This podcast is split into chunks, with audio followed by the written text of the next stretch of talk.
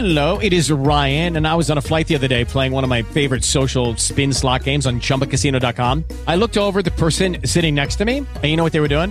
They were also playing Chumba Casino. Coincidence? I think not. Everybody's loving having fun with it. Chumba Casino's home to hundreds of casino-style games that you can play for free anytime, anywhere, even at 30,000 feet. So sign up now at ChumbaCasino.com to claim your free welcome bonus. That's ChumbaCasino.com and live the Chumba life. No purchase necessary. VGW. Void where prohibited by law. See terms and conditions. 18 plus. Let's go! Brought to you by P4P Muscle Productions and Entertainment. Yeah. The number one drug-free athlete sponsorship foundation in the world. Now, I want you to grab a friend, turn the volume up a bit, lean in, and listen to the show where all the athletes want to talk. Fit Talk with Melinda Corsino.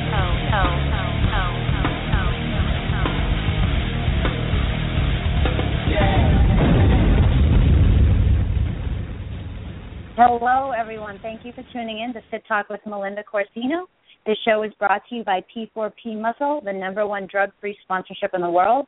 If you're a drug-free athlete or just looking for the best supplements on the planet that represents the drug-free lifestyle, check out P4P Muscle at p4pmuscle.com. You can also use my promo code Melinda, M-E-L-I-N-D-A, for 15% off any supplements on the website.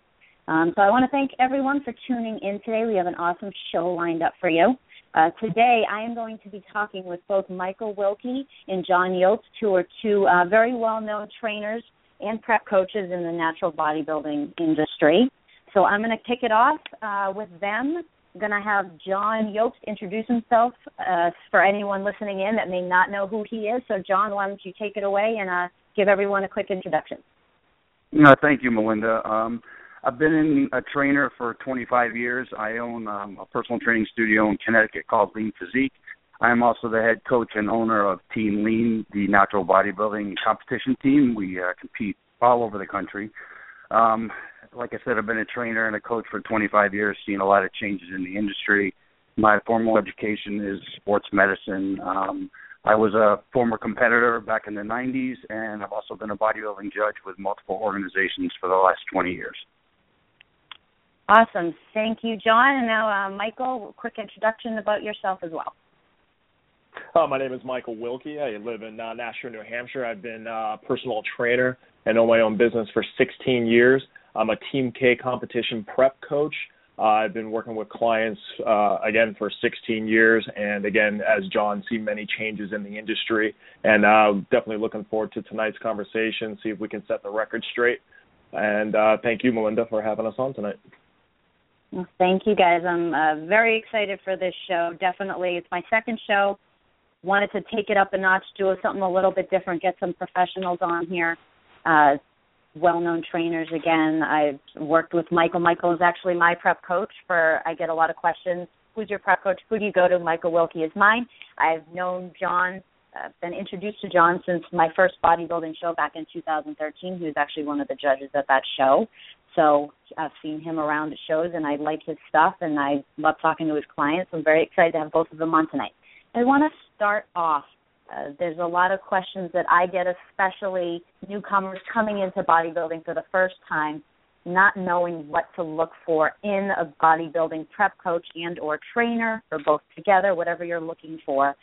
So I want to start off talking about that. So either one of you, take it away. What should people look for coming into bodybuilding for the first time? I guess I'll start off with this one. A couple of things you want to look for in a prep coach are just make sure they have at least proper certifications, personal training certifications, nutrition certifications. It's also a good idea to make sure that they have liability insurance. Any legitimate trainer/coach will have the proper certifications and proper insurance to cover them. You got to be aware of people that don't have those things or they're not willing to show them to you. It also helps if somebody has been in the industry for a while, especially as a competitor, but also in other capacities, because they'll have a better idea of what goes on. And somebody that's involved maybe in different organizations, because competing in different organizations can be different. Also, somebody that will answer questions. If you contact a coach and they're unwilling to spend time either talking to you or messaging with you on Facebook or emailing with you to answer any questions you may have, that's probably somebody that you want to stay away from. Any prep coach would be glad to take some of their time and answer questions that people may have. Michael, do you have anything that you'd like to add to that? Yeah, I definitely agree with you. My biggest thing, I always love when I have new clients coming in and they say, you know, I was working out down at the gym and the guy down there, he had big pecs and he was telling me I should be doing this, that, and the other thing, or, you know, maybe they tried this internet diet or that internet diet, and so they start following them. This is one area when you're talking about competition prep, it's very specific. You know, it's very detailed. There's a lot that goes into it.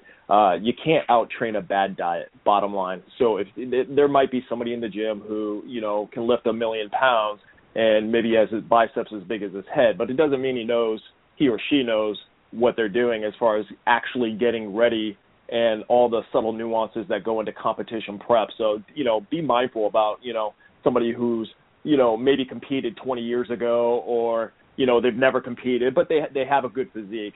The thing that gets me the most is when people get online and they do all these one-size-fits-all approach. I was actually on today looking for something else, and you can just go to a specific site and actually download the diet that certain champion competitors have used. And we're talking about legitimate competitors now, you know, in the various organizations that, you know, are making their diets available just to anybody. And to me, that's just insane. I can't understand that. So definitely do your homework on your coach. Definitely make sure they have the credentials. And it's definitely a good idea to make sure that they've been on stage themselves more than once. And so that's my advice there. I'd have to agree with you, Mike. I think that people are often shocked, and maybe people go to the internet to start off because it's a cheap way to do so. I think people are often shocked at the price of a quality trainer. In my opinion, you're getting what you pay for, and it's not an area that you want to save money on. So I'm sure you guys would agree. It's definitely not an area to cut costs and download a one-size-fits-all diet. It's something that you need to be personalized, and a quality trainer is going to really make or break the difference when you get on stage. Well, that's what doing your homework is all about. I couldn't agree more with that. All of the clients that I work with, especially from contest prep, I change their programs, a lot of them, every week, because the body will adapt to things very quickly, and obviously some people are going to respond faster than others. You know, there's a lot of factors that go into that, but a good coach will do that. That's why I have a problem with coaches that give the same diet to, you know, 35 different people. I mean, how are you supposed to know that all those people are going to respond to the same diet? And maybe, you know, that coach might be, you know, a quote-unquote pro competitor, and so people automatically think that makes them an expert. And a lot of times I've found that just because somebody is a pro athlete, that doesn't necessarily mean they'll be a good coach, because you have to be good at a lot of different things to be a good coach, aside from having a good knowledge of nutrition and training. There's a lot of other things that go into it, and I'm sure Michael would agree with me and can probably add to that. No, absolutely. It definitely goes back to doing your homework when you're you know, looking to get into the sport. I've been involved in many sports in my lifetime, and this is definitely, without a doubt, the most demanding in terms of just pure discipline on your part as a competitor. But you know, depending on how far you want to take it, also to your pocketbook. But there are ways, again, if you do your homework, that you can be smart about it. The one thing when working with my clients is I'll never adjust my cost, my price for my services, because I have confidence in my services. I know there's value there, but I never want that to be a reason why somebody doesn't hire me. So, you know, I'm looking to see if we can work something out so that at least we can get somebody forward, and I get somebody moving forward, and I know that they're going to get the proper education, the proper guidance, that support that's so necessary to be successful on stage. So really, the moral of the story here is, you know, this is an area you can't skimp on. You really got to be willing to put a little skin in the game.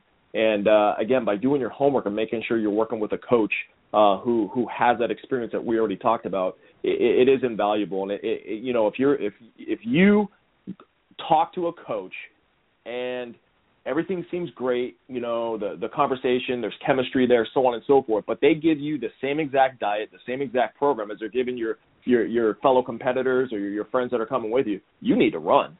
I mean, get your money back, get out, and don't look back. I probably cannot stress any other point more than that one. The one-size-fits-all approach, you go online, you get these diets, you're not going to have long-term success, bottom line.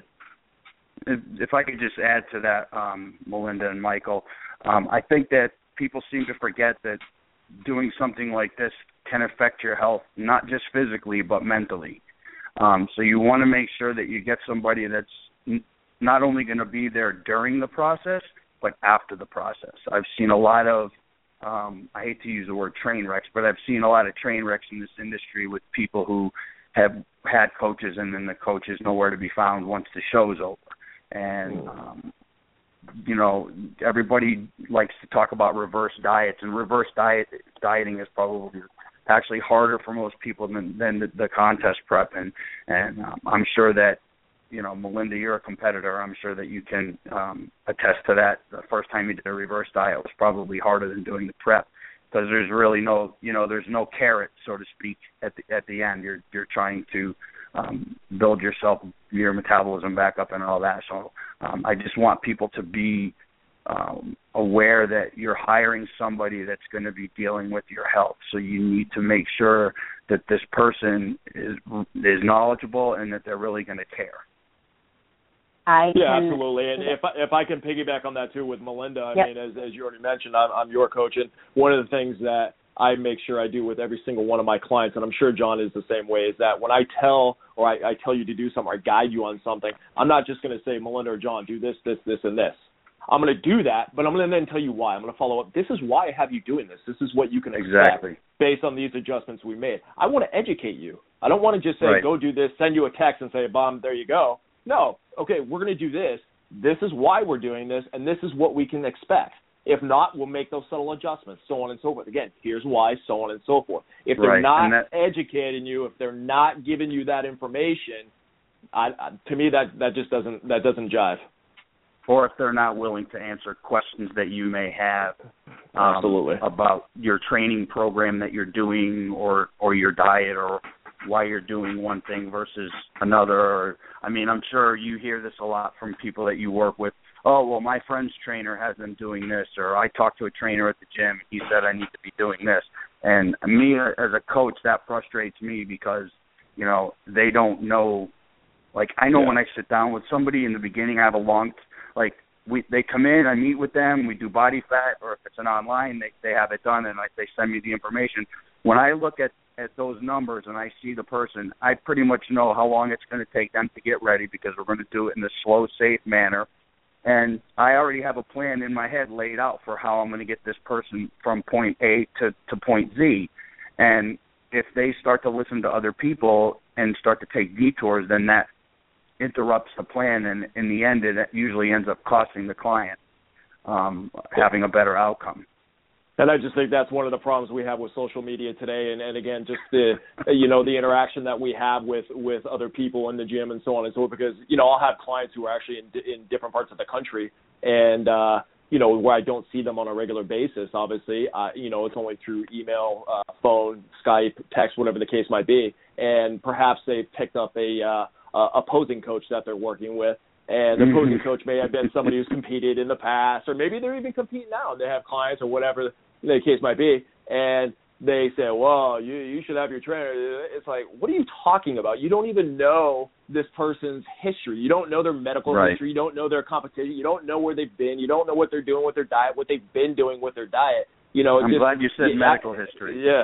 Oh, absolutely. It is it's the hardest thing for me to really keep myself in check when on the rare occasion, it does happen, but it's rare, that I'll have a client come to me and they start saying this stuff. And it's not even at my client, because I can't blame my client. It's these other trainers who are stepping in and thinking they have the answers. You don't know. There's just so much that we've been working on together that things change, and to just think that you have the answers, and so as a competitor, I just strongly implore you that whoever you hire, whether it's I'm fortunate enough or John is for you to hire us, is trust the process, trust what we're telling you, but make sure we're giving you that information that you need so you understand why we're doing the things that you're doing. And then just do your best to block out the outside noise, because everybody is going to have an opinion, and everybody, I have air quotes up right now, is an expert. It is very... You took the words right out of my mouth. Yeah, absolutely. Coming from someone on the competition side as of right now, I know... When I entered prep, and my first preps were, I'm sure Michael can attest to that, a little bit easier than they are now as far as my mentality. I think because I'm so far in now, I didn't know what to expect when I first started. I can be a little bit of a head case in my own mind because I'm very into this, and I absolutely can drive people crazy around me when I'm doing this. And I have, Michael is always there to answer my questions, to calm me down when I feel like I'm going to jump off a bridge because things aren't going exactly how I think they should be going. And he is always explaining everything. And I'm sure, I've heard nothing but positive things from John's clients as well. So, and again, trusting the process. And it's tough because there's Instagram, there's Facebook, there's Twitter, and we're bombarded depending on how many bodybuilding or social media sites you follow. I know I follow a lot.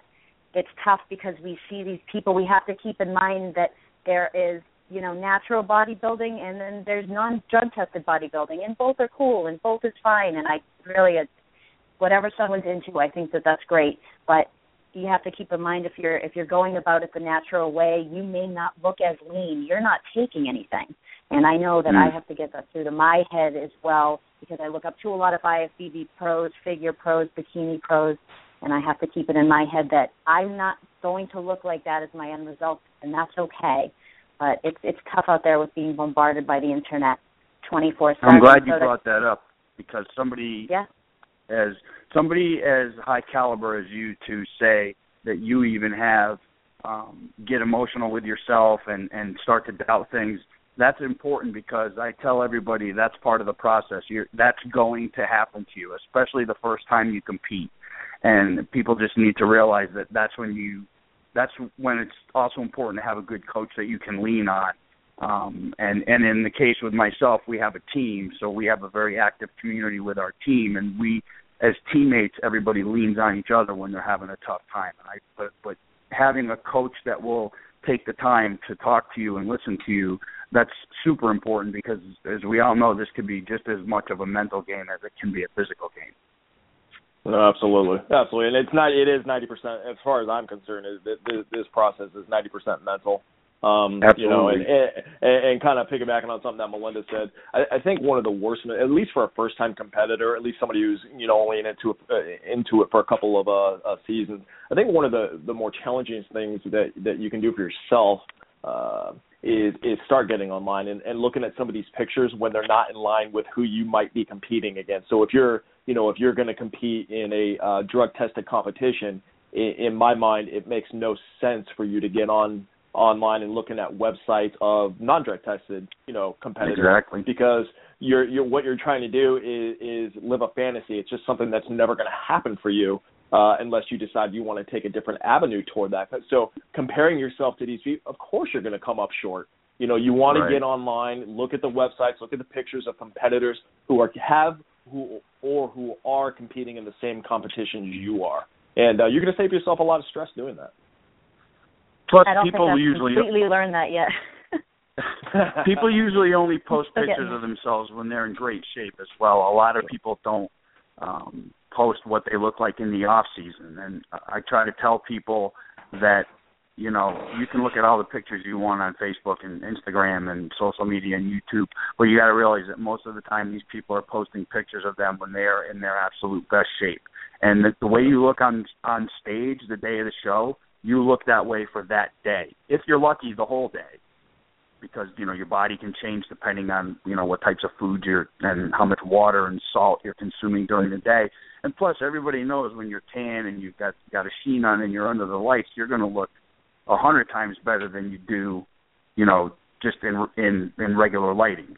So for people to compare themselves to someone else's stage photos, you're not doing yourself any favors. You're just going to cause yourself to have more mind games. Definitely. So I'm going to switch up the conversation a little bit because, again, questions I get from people, and I'm not a trainer, so it's good to turn it over to you guys. Everyone has questions about macros, carbs, fat, protein, and there's a lot of different trends going around out there with how people are working on their macros. Now, I know both of you guys don't do a one-size-fits-all diet, which I think is fantastic, but I'm just going to kind of bring up some different thoughts. And there's this new trend, and I've had a lot of bikini girls that are doing it, cutting out all your fats during portions of your prep. What are your thoughts on that? Michael, you want to take this? I personally think that's silly. I think that, you know, John alluded to earlier, you know, this has to be, you know, you have to approach this as healthfully as you can. And if you start cutting out any one of the macronutrients completely, even for a short stretch, I personally think that that's a fool's errand. You know, you want to try to find balance, but there definitely has to be, adjustments made, whether it's to your protein, whether it's to your carbs, whether it's, you know, to your fat at different aspects. But to go just completely cutting everything out, you definitely run the risk of having issues later on, especially as you get toward peak week. With my organization, the Diet Doc and the Team K Perfect Peaking Competition Prep, my objective in working with any one of my competitors, and this is a relative statement because, again, we're all different, is I want my clients, my competitors, eating the most amount of food possible, doing the least amount of cardio possible, and still losing body fat, you know, on a regular basis. Now, again, that's relative. When I say the least amount of cardio, I'm not saying none, because I definitely have clients who have to do 5 days a week of cardio or 6 days or whatever the case might be because they're 30 pounds overweight, you know. But then I also have some competitors. I had a guy last year getting ready he was doing a day a week. And even then I started pulling back because he was just leaning out and getting, you know, and not getting to a point where we wanted him. So, again, definitely you have to tweak your macronutrients as you go along, but it's got to be based on how your body is responding. You don't just do it because you do it. My favorite thing, when I was coming up, I grew up in the 90s, and it was a situation where 3 months to get ready for a competition. That's insane. You want to take as much time as you possibly can, right, so you don't have to suffer. If you have to go on a ketogenic diet because you gave yourself 10 weeks to get ready for a competition, you're going to hate life. Life is going to be miserable, and it just really isn't worth it. You know, you start doing a no-carb diet or very minimal carbohydrates, you're definitely running the risk of metabolic suppression. Your metabolism gets to a point where it's just not going to be involved in the game anymore, and you're going to find it real difficult to get to, again, like I said, where you want to be come contest day. I think for me, especially dealing with females, I think cutting out fat is probably the worst thing you could do, only because people forget that fat is involved in hormone production. And, you know, I've seen a lot of females, when they cut their fats out, they'll start to have hair falling out. Their skin will start to not look as good as it did before. And kind of going off of what Michael just said, I try to keep my clients eating the most amount of food and doing the least amount of cardio. And the first adjustments I will always make to someone's program is to the exercise. If I can leave the diet alone but adjust their training and their cardio to get their body to keep responding, I'd rather do that than take food away. The second thing I would do is I would change their macronutrients up, like maybe redistribute, add some carbs, drop some protein, or vice versa, or add some fat, drop some protein. But try something different rather than dropping the calories. Dropping calories for me is always the last resort. I mean, obviously, at some point, it's going to be necessary to do that, but I try to go as long as possible before I can do that. And again, that goes back to hiring somebody who's not a quote-unquote cookie-cutter coach and someone who's going to be customizing your program. If you're on a program where you're just getting a printout every week that 40 other people are getting, then, you know, you're going to get to a point where basically you're just going to be doing hours and hours of cardio and not eating anything. And that's not really what you want to do. Especially if you're a first-time competitor. If you're a first-time competitor, you want to have a good experience.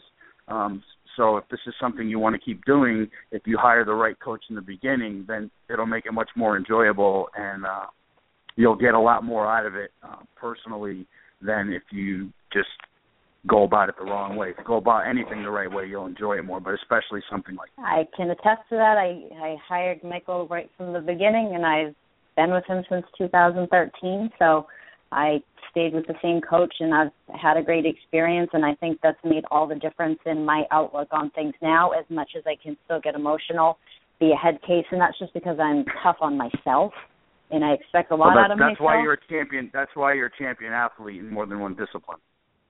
Well, and the thing of it, too, with that is it goes back to, you know, when you are looking, it goes back to the original question, what you should be looking for in a coach. You got to realize, you know, that the challenges that competitors face are real. You know, these, you know, as long as I've been in the game and John even longer with just that tremendous amount of experience, to us, it's obvious, you know, patience, you know, going through the process, you know, so on. But competitors out there, they don't understand that. And why should they?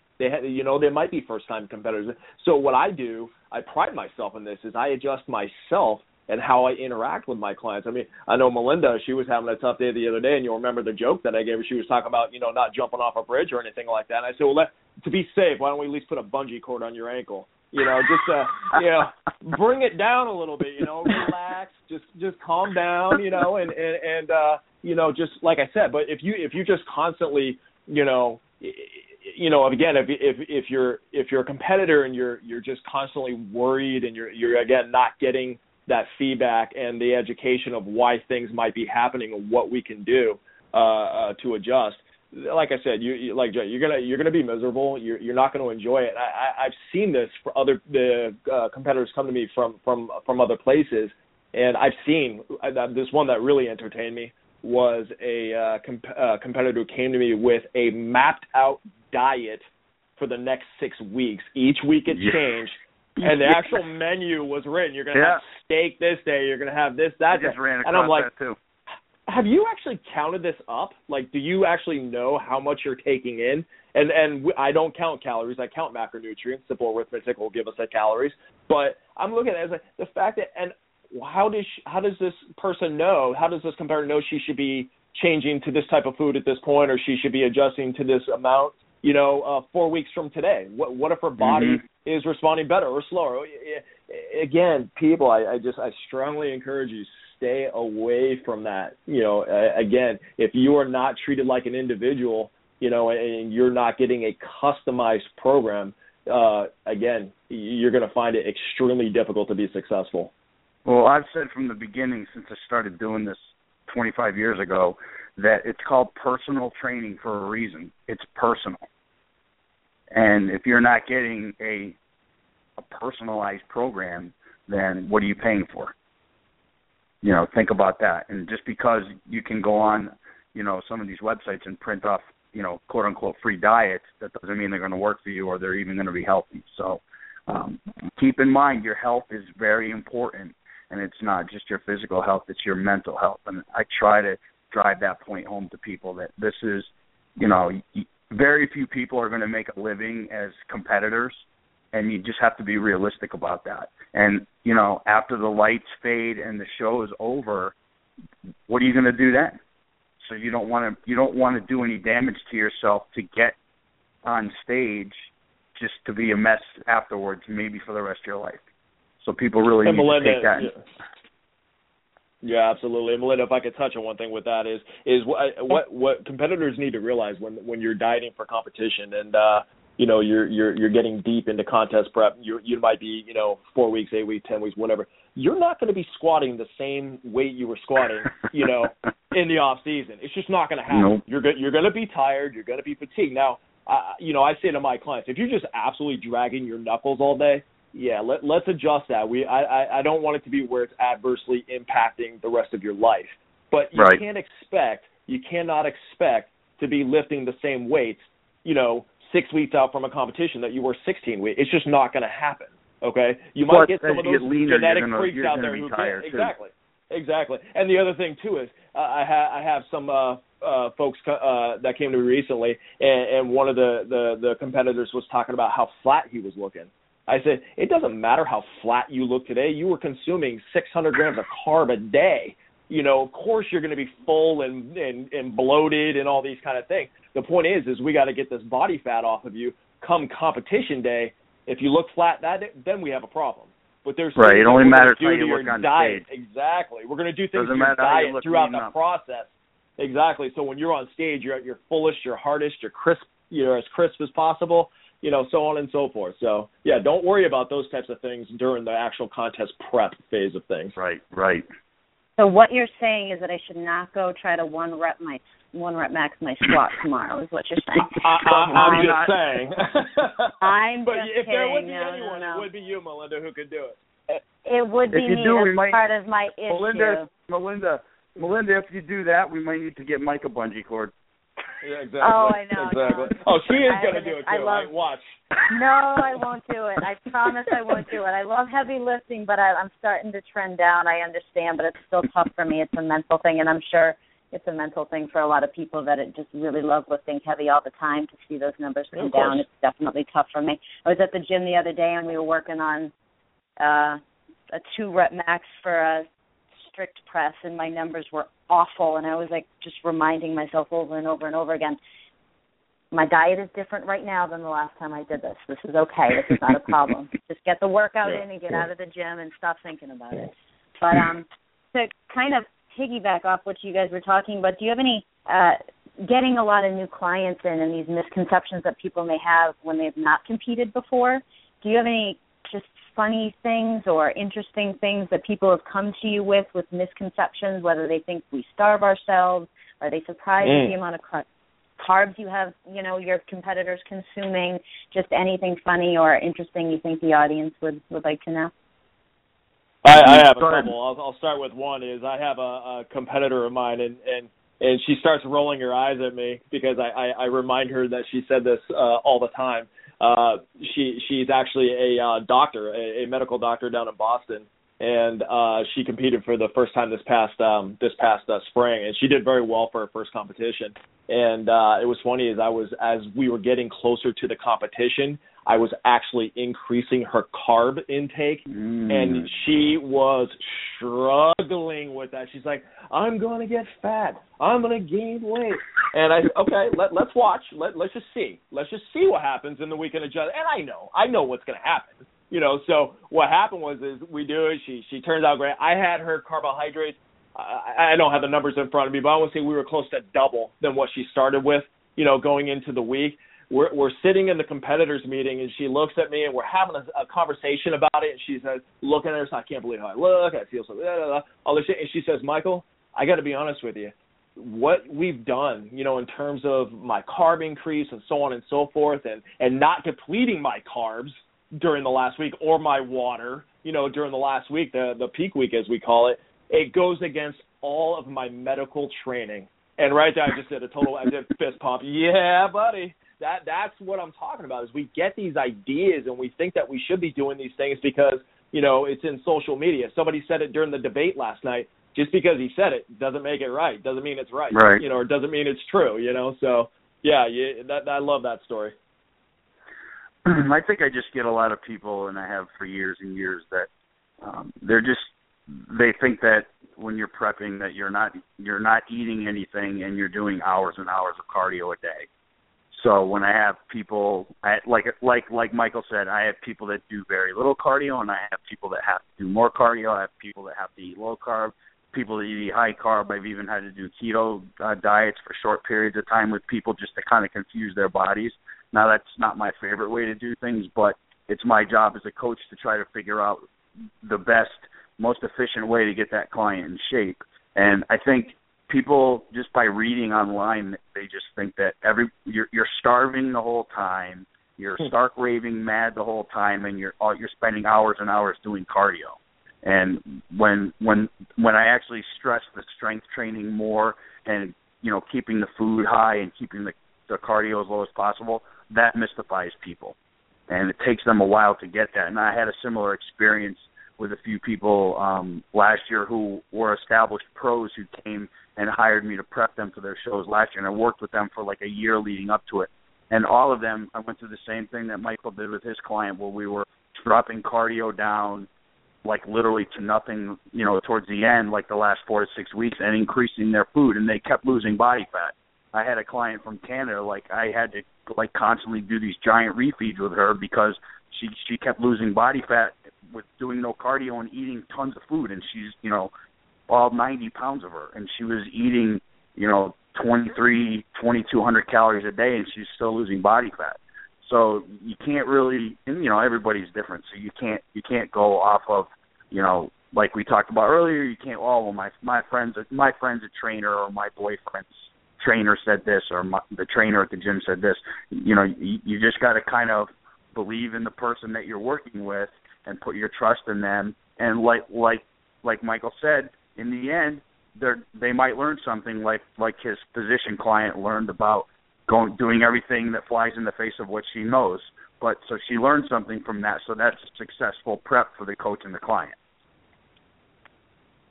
And one of you mentioned water depletion during peak week. What are your beliefs on, because I know I have actually a very good friend who she was taking in so little water during her peak week. And I'm not talking the day of the show sipping on water.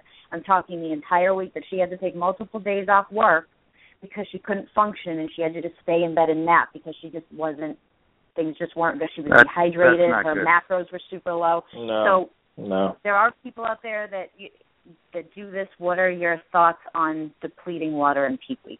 Well, I'm all for water. I'm all for depleting your water if that's what the crap that you want to go through. I'm all for cutting your water during the week if you want to look like a deflated, soggy balloon on stage. God bless. Go ahead. But, you got to remember that the body and the muscle is 70% water, just like the earth. It's important that you keep it that way. And again, digressing a little bit, but it does tie in with the whole peak week and the water thing, is we, in my organization, the Diet Doc and Team K, we want peak week to really be as uneventful as possible, as it relates to your diet. We're definitely doing some things. We're definitely, changing some things.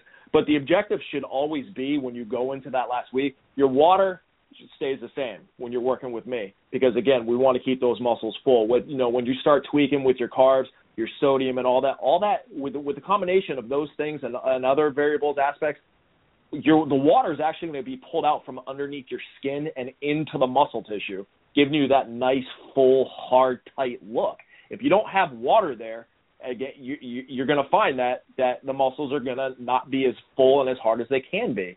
So, and besides the health factor, the health component. So it's vitally important that you do know how much water you're taking in, and there's really not a whole heck of a lot of adjustment as you approach the competition day.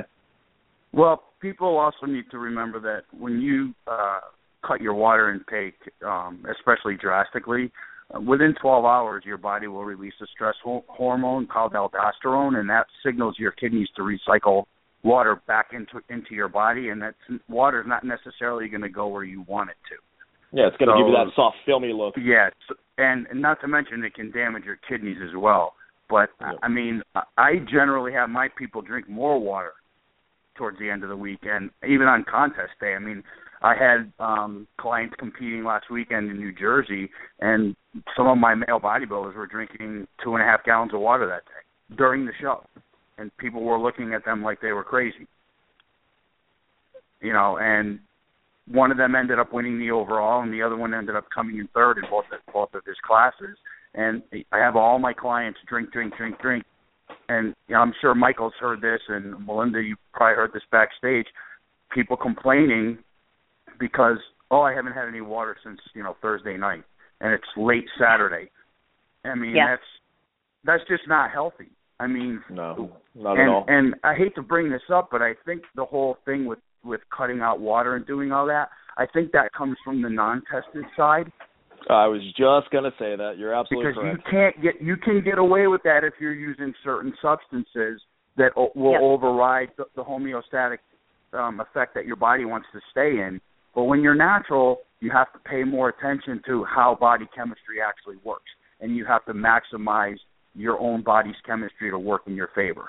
So I think people, they have a little misconception, and that comes down to the difference between natural bodybuilding and non-tested bodybuilding. People, when people hear the word bodybuilding, they automatically think of the guys that you see in the magazines and the guys that are competing, like in that show this weekend in Vegas. And people don't realize that there's a side of bodybuilding where there's people that compete that, that's in most natural bodybuilders anybody could attain that physique in it, you know, given the proper time and work ethic, you know, you can get to that level. Can you get to the level of some of these other people that are competing in non-tested shows? Probably not, unless you're willing to, you know, step onto the other side and take substances that are going to override your body's own natural want to stay in homeostasis. So I think people need to remember that, you know, when you start, a lot of coaches now will say, the more things you messed with the last week, like if you look great on Monday, why do you want to do all this stuff? I mean, why do you want to start? Because your body's already been under a lot of stress for a long period of time during your prep, not just mental, physical stress, but mental stress. So the more things you change, the more things can go wrong. So you want to try to keep things as steady as possible because our bodies like to be in that balance. Yeah, another misconception that I think that is out there is, you know, it was alluded to earlier. If you think that you're going to be in the same shape and you're going to look the same, you know, a month after your competition, you're in for a rude awakening, because you're going to find it, you're hard pressed to do that. At no point is your body really more primed for growth, and that doesn't mean building bigger muscles or what, but just progress, than directly after a competition, because your metabolism is going to be slow. And this is what people don't realize too. When you diet for a competition, especially if you're dieting very hard and you're dieting for extended periods of time, your metabolic rate actually slows down. This is why we like to, as we get to the competition day, we want to, it's what we call eating into the competition. So you actually eat more as you get closer. And then what happens is, if you try to stay competition, you know, ready all the time, you know, summer's coming up, I got some barbecue, I'm going on a cruise. Not healthy. And again, you're going to find that the progress that you're trying to see for your next competition is going to be much harder to attain, because you didn't allow your body to work through the various phases of dieting. And I was just going to say that. Yeah, you know, in New England. Time between contests. Yes. Exactly. In New England, you know, where we get a ton of snow, you know, you're not like Michigan or anything, but still, you know, we definitely cover up around here. You know, it's okay to put on a couple pounds. You know, it's actually ideal to do that, because, again, what you're doing is you're allowing for growth, you're allowing for progress, and you're really just recalibrating your metabolic rate. And you're going to find that if you do it intelligently, and I actually find that for myself personally, I'm focused more on this with my competitors as of late, probably the last year and a half, than the actual competition prep. Again, no attention is taken from the competition prep, but how do we get competitors to make that transition from contest day into the off season and still stay, even if they never compete again, but they can still stay within 5 to 10 pounds of their competition weight. Finding balance. Exactly. I think that's again, if you're competing all the time, I actually heard this one at one of the competitions last year. It was one of the fall shows. And it was a female competitor, and she looked phenomenal, no question. But she, the MC announced her coming out that this was something like her 17th or 18th competition that year. I'm not lying. 17th or 18th competition that year, and she had 5 or 6 more to go. I don't remember what the statistics were. And I'm thinking, it's October. The season runs from March to November. So she was obviously traveling around the country to do this. Right. But for me, I always want to think long term, whether you're competing again or whether you're never going to compete again, is how do we keep your metabolic rate working for you opposed to against you? Because, again, you save yourself a lot of stress.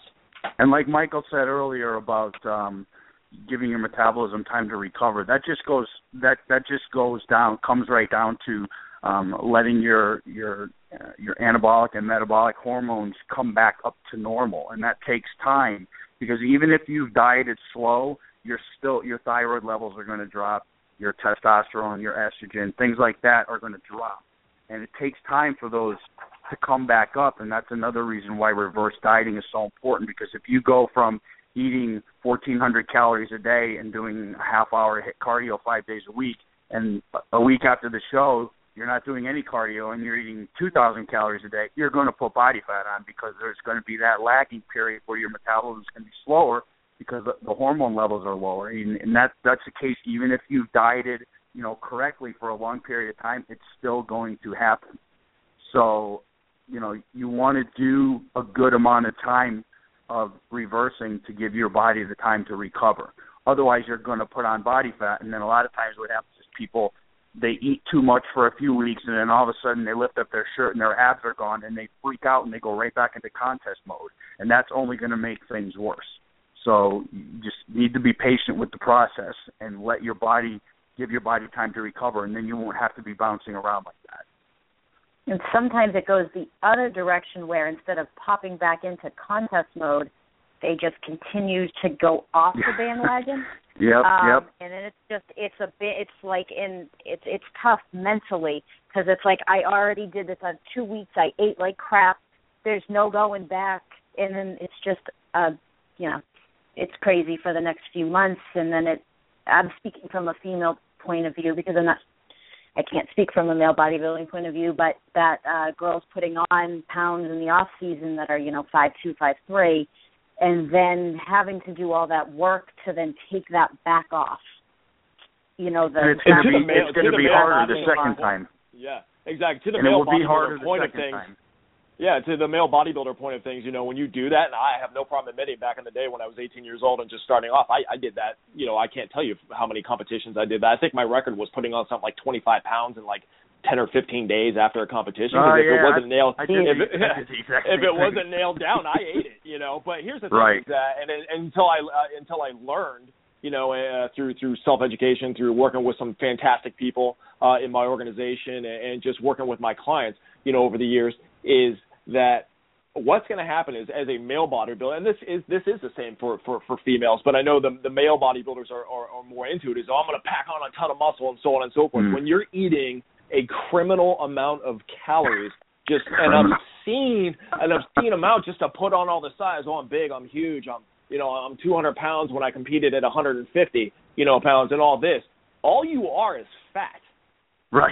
You're going to put on muscle. You absolutely are, because again, now you can lift a Buick because you have all the carbs and you have all that fat in you.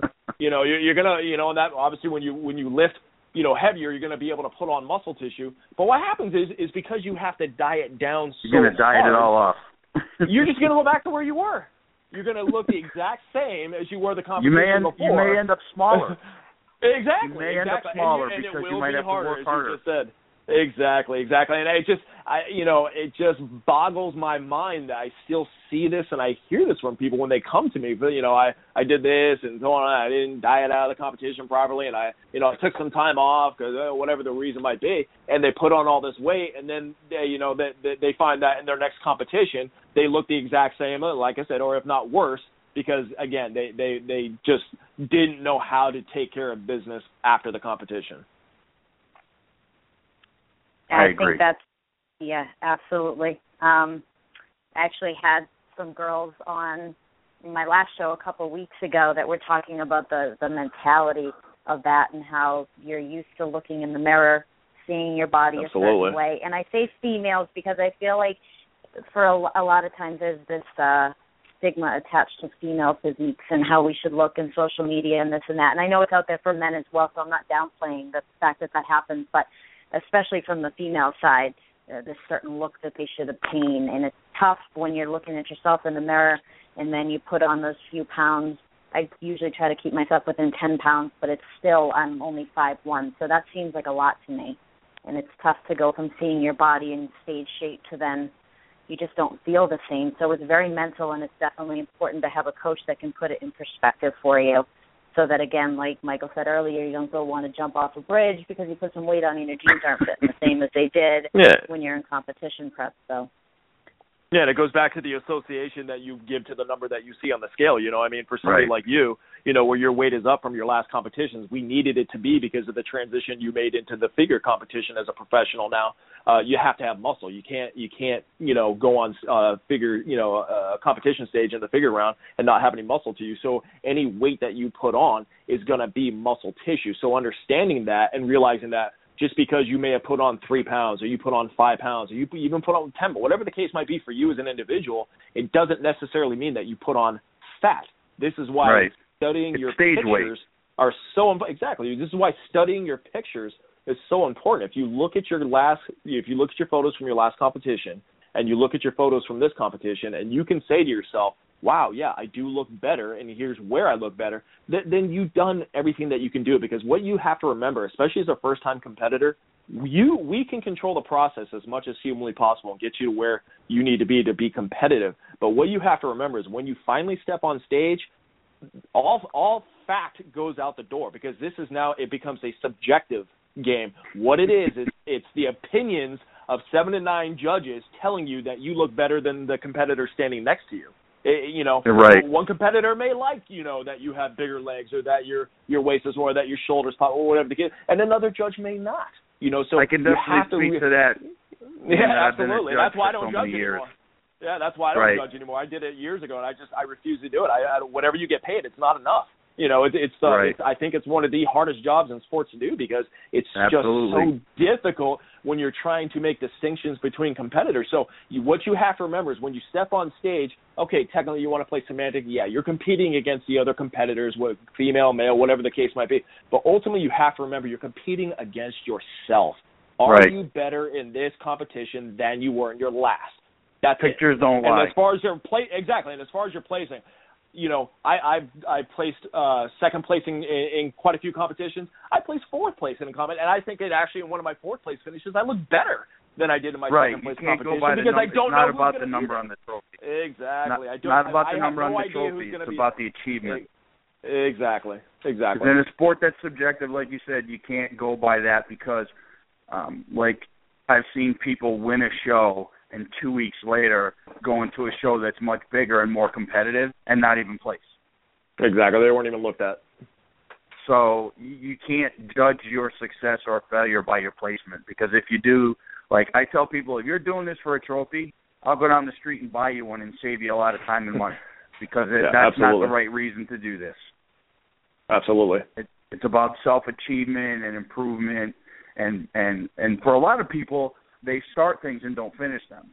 So for a lot of the people I've worked with over the years, this is one of the first things, or the first thing that they started and actually finished and followed through. And that can have a life-changing effect on people, to actually set a big goal like this. Because remember, this is something that like 1% of the population can do. So just by doing this and completing it, that makes you an elite type person, because you've done something that most people can't even fathom. And that in and of itself is an achievement. Take placings or anything else out of it. That's something that you can feel good about and that you can hang your hat on. I think that's definitely important to remember. And I know it's something that I have to remind myself of all the time, especially going from doing very well at the end of last year to placing 7th in my first pro figure show. And I agree with the placing. It's, I have to say, I'm going from a pro bikini class to a pro figure class, and I need to give myself time for my body to change and to grow, and I just need to be happy with where I am in the process instead of focusing on where I place. And it's something that I need to think about all the time. That's a big jump. It's a big jump. Moving up divisions like that. Looking back at it, I say, I probably should have given myself more time and just done the show, given myself a good year and a half before I jump back on. But yeah, I learned a lot from being up there. It was a good experience, and it's something that you have to be able to take something away from every show.